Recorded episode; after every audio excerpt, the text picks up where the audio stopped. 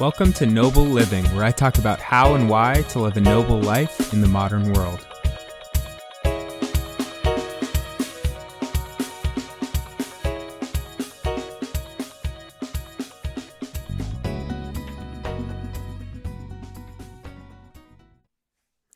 Hello, everyone, and welcome to the Noble Living Podcast. Today, I am going to talk a little bit about culture and how we as kings and queens can live in opposition to the culture around us.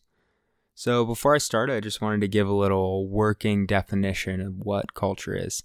And I cribbed this from my buddy Dylan. So, Dylan, if you're listening, thanks for the uh, definition, buddy. So, a good working definition of culture is that culture is what is normal and acceptable to us. Uh, I like that definition a lot because it's so simple. Culture is what is normal and acceptable to us. So, oftentimes when we're looking at culture, we don't see the culture around us because it's what's normal and acceptable. The easiest way to see different cultures is if you were to go to a different country. So, if we're looking at culture on a macro level, a good example would be that in American restaurant culture, we eat with a fork and a knife. And in Japanese restaurant culture, they eat with chopsticks. So, right, so if you go to Japan and you go into a restaurant, you're going to say, oh, they eat with chopsticks here.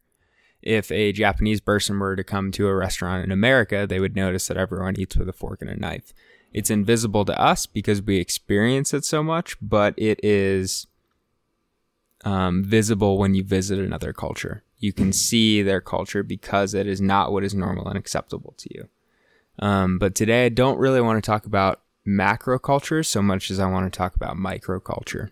And you can think about microcultures as um, distinct cultures that exist with, within a particular macro culture, right? So think about a microculture as your group of friends. So you have created among your group of friends what you all have decided is normal and acceptable to you. So you have a cohesive culture that you've created.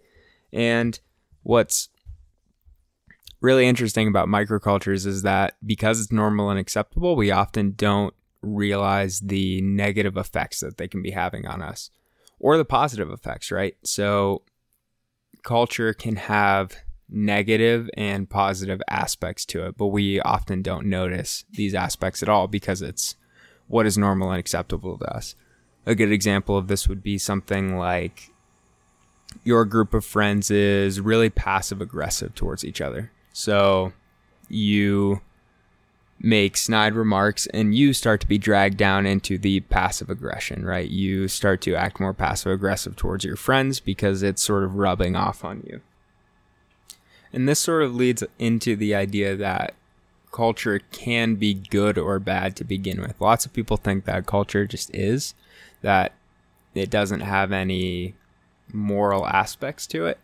Um, but I would firmly disagree with that. A good macro example of this would be the Aztecs, right? So, human sacrifice, ritual human sacrifice was normal to the Aztecs. But I think most of us would agree that ritual human sacrifice is not a good thing, that that is morally wrong. And so there are some things about culture that don't have any moral weight to them, like, you know, it doesn't matter if you eat with a fork or knife or chopsticks, you know, it, there's no moral weight to that at all. But there are some things in culture that do have a moral weight to it. And this gets into the idea that there can be better or worse cultures. So I believe because of the moral weight of culture that there are actually superior and inferior cultures. So a culture where your friends are all passive aggressive towards each other is inferior to a culture where your friends are all really encouraging to each other, right? So there are actually better and worse cultures that can be created. And this is really important because as kingdom bearers, as kings and queens on this earth, we actually have an obligation to source our culture from another place. We have an obligation to source our culture from heaven and not from our surroundings.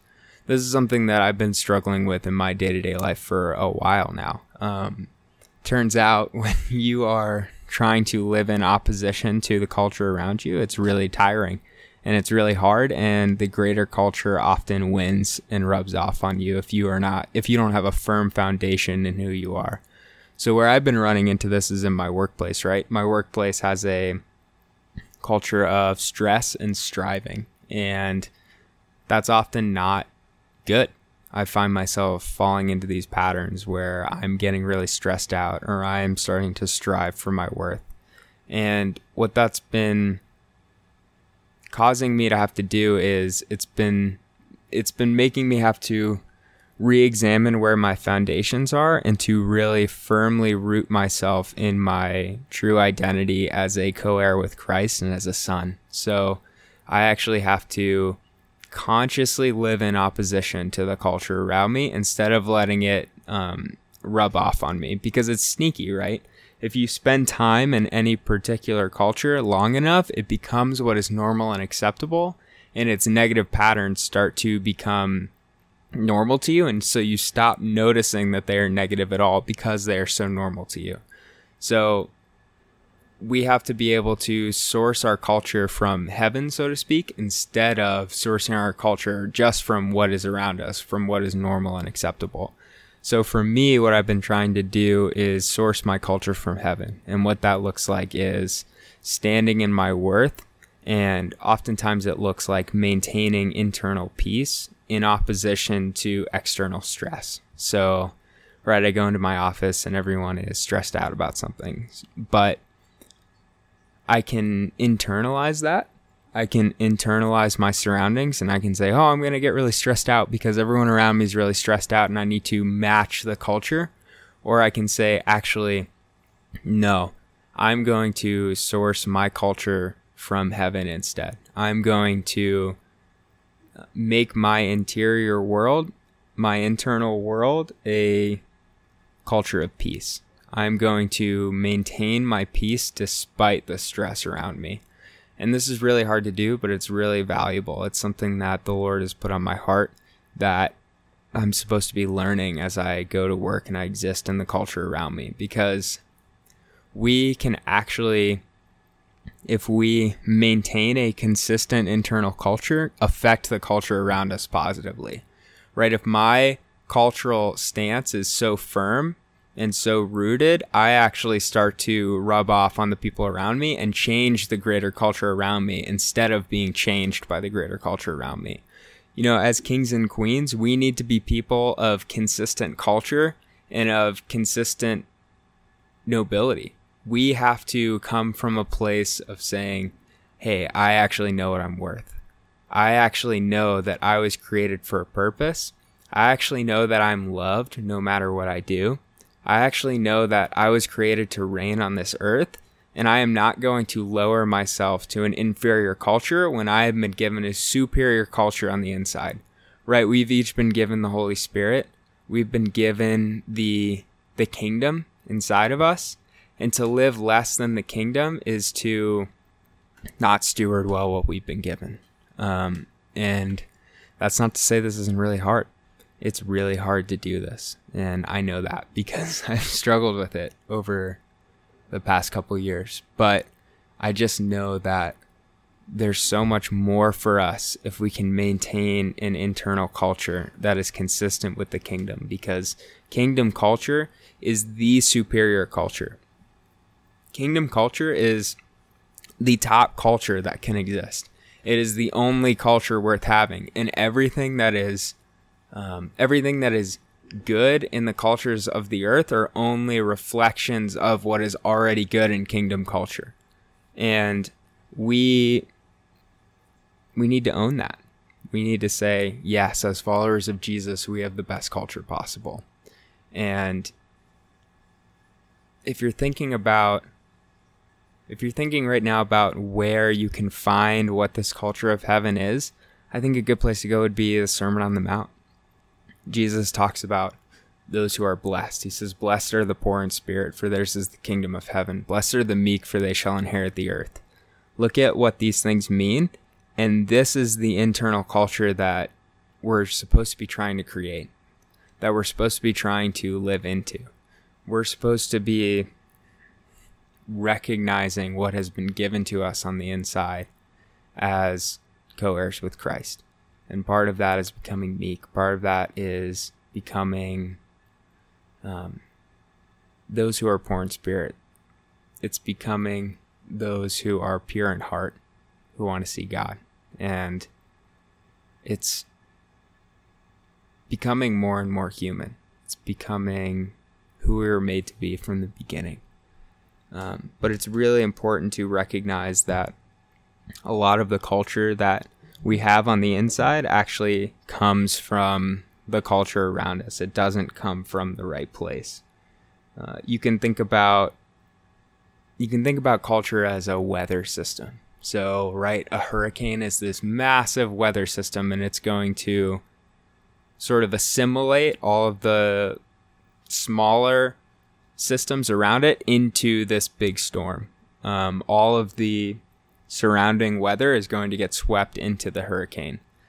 But if we, as many weather systems can uh, maintain ourselves, you know, you can actually change the shape of the hurricane, so to speak. You can make a dent on the greater weather around you. You can influence the weather around you and you can change you can change the way it manifests. You can you can make it better. Coincidentally, this is why people talk so much about Christian community and getting a community with people around you. It's because living in opposition to hurricanes is really, really hard. It's really, really tiring. And being around people who want to create a like-minded culture is can be a place for respite. It can be where you can rest and you can be truly you and you can be with people who are going to build you up in what you're trying to achieve. And that's really important. We all need safe places where we can go. We all need places where we can rest and um, be encouraged in our identity that we're trying to live into. And so that's why it's so important to be in community with the with the people around you who share a, a common cultural vision. So, yeah, that's really all I have for you guys today about culture. I think I just want to leave you with a challenge. I want to leave you with a challenge to look at the places in your life where, and this is for me too, to look at the places in our lives where we are living from an inferior culture and look at the places where we can start to bring kingdom culture into our internal reality and live from an internal world instead of living from what might just be normal and acceptable to us because of the culture around us. So, yeah, that's my challenge to you guys. Thank you for listening. And I hope you guys just have a great day and that you can continue to create kingdom culture on the inside. See you guys later.